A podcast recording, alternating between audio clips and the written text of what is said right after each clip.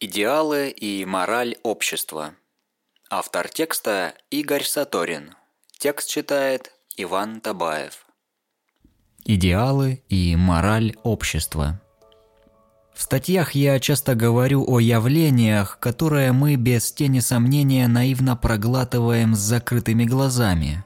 Принимаем их как должное, за чистую монету без критического анализа – словно божественные аксиомы, не требующие никаких доказательств. С таким восприятием жизнь кажется неоправданно простой и понятной. Все разложено по полочкам. Здесь у нас плохие, там хорошие, здесь правые, там левые, здесь нормальные, там патологичные. Источником таких вот несомненных идеальных истин для нас выступают любые авторитетные органы, будь то новостные передачи, мнения отдельного человека, религиозные постулаты или общественная мораль. Авторитетные источники настолько облегчают жизнь, что фактически лишают необходимости самостоятельно думать и принимать решения – нет, сегодняшняя статья не о политике. Я понимаю, что тема в тренде и нынче модно обличать политиков и сомневаться в чистосердечности СМИ. Но в этих материях я не разбираюсь и не вижу в этом особого смысла, когда реальная проблема сидит глубже, в самом стиле общественного мышления – как и прежде, считаю, что все внешние проблемы – лишь прикрытие внутренних, индивидуальных. Изначально вообще планировал продолжить тему статьи под названием «Чувство собственности влюбленных».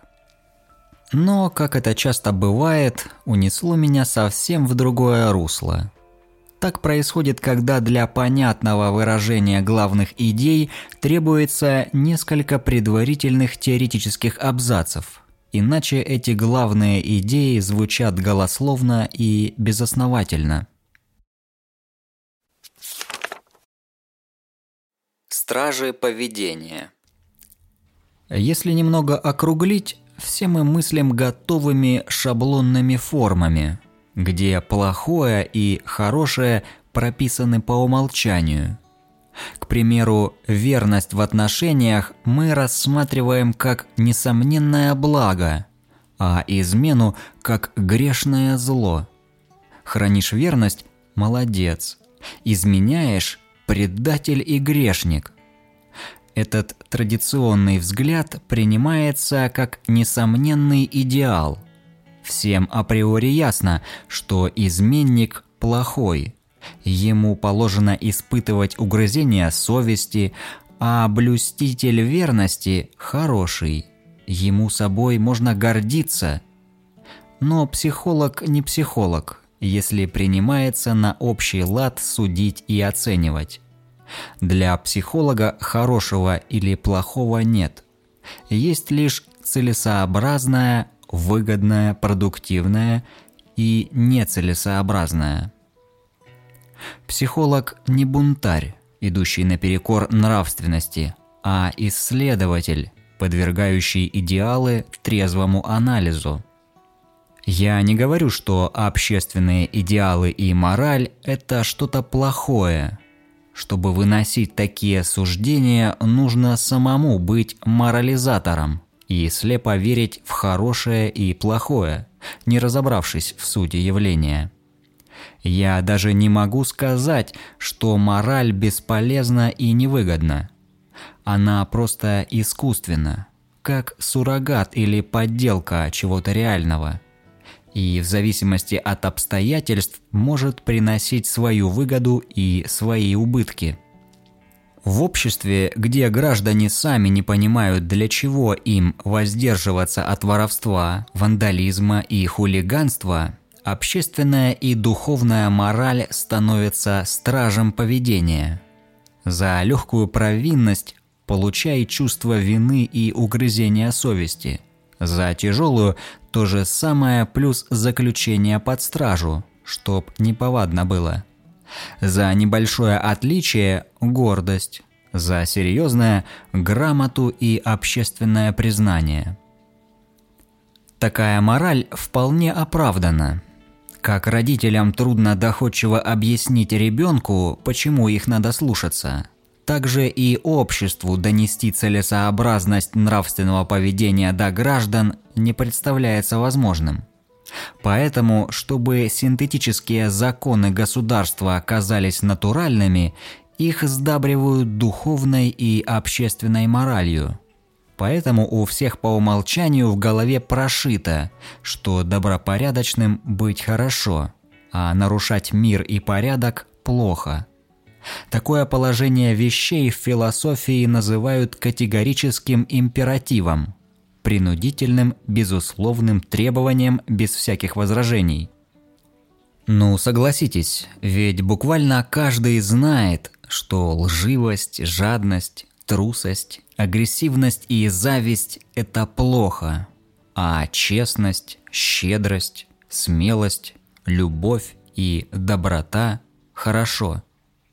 Хотел к хорошему добавить скромность, но в наше время этот идеал уже не так прочен. В наше время правильно и модно быть в меру наглым и раскованным. Слепая морализация Мы воспринимаем идеалы общества как законы Вселенной, а между тем все они искусственны и закреплены в нашем сознании при помощи условных рефлексов. Нас попросту обучили испытывать муки при совершении неугодных поступков и гордиться угодными – Обучили родители, поэтому и рефлексы у всех разные, в зависимости от родительских прихотей. Вот и получается, что стыдимся мы порой совершенно противоположных вещей. Посмотрите и подумайте, чего вы боитесь? За что привыкли себя мучить угрызениями совести? На какие манипуляции ведетесь? Что доказываете окружающим? Есть ли в вас демонстративная доброта, щедрость, благородство, смелость, воздержанность? На каком-то этапе личного развития от искусственных идеалов, видимо, никак не отвертеться.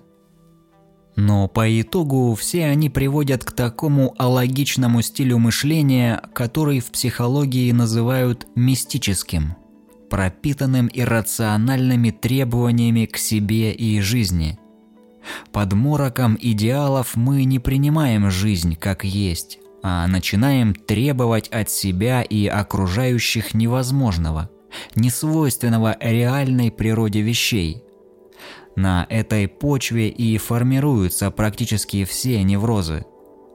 В психологии такая слепая морализация рассматривается как механизм психологической защиты – способ, которым личные притязания прикрываются несомненными ценностями.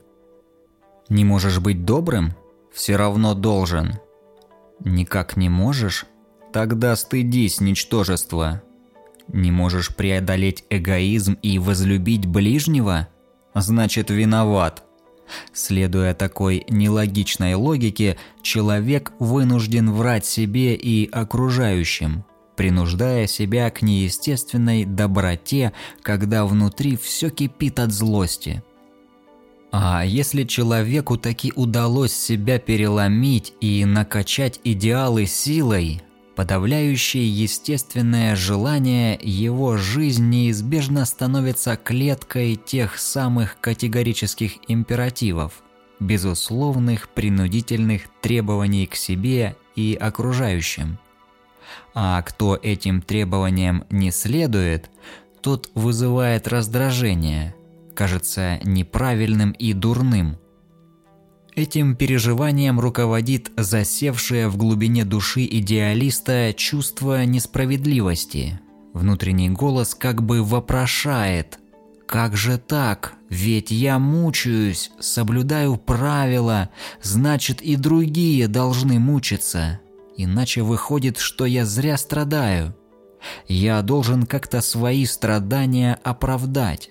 Иначе выходит, что я лопух и страдал все это время напрасно.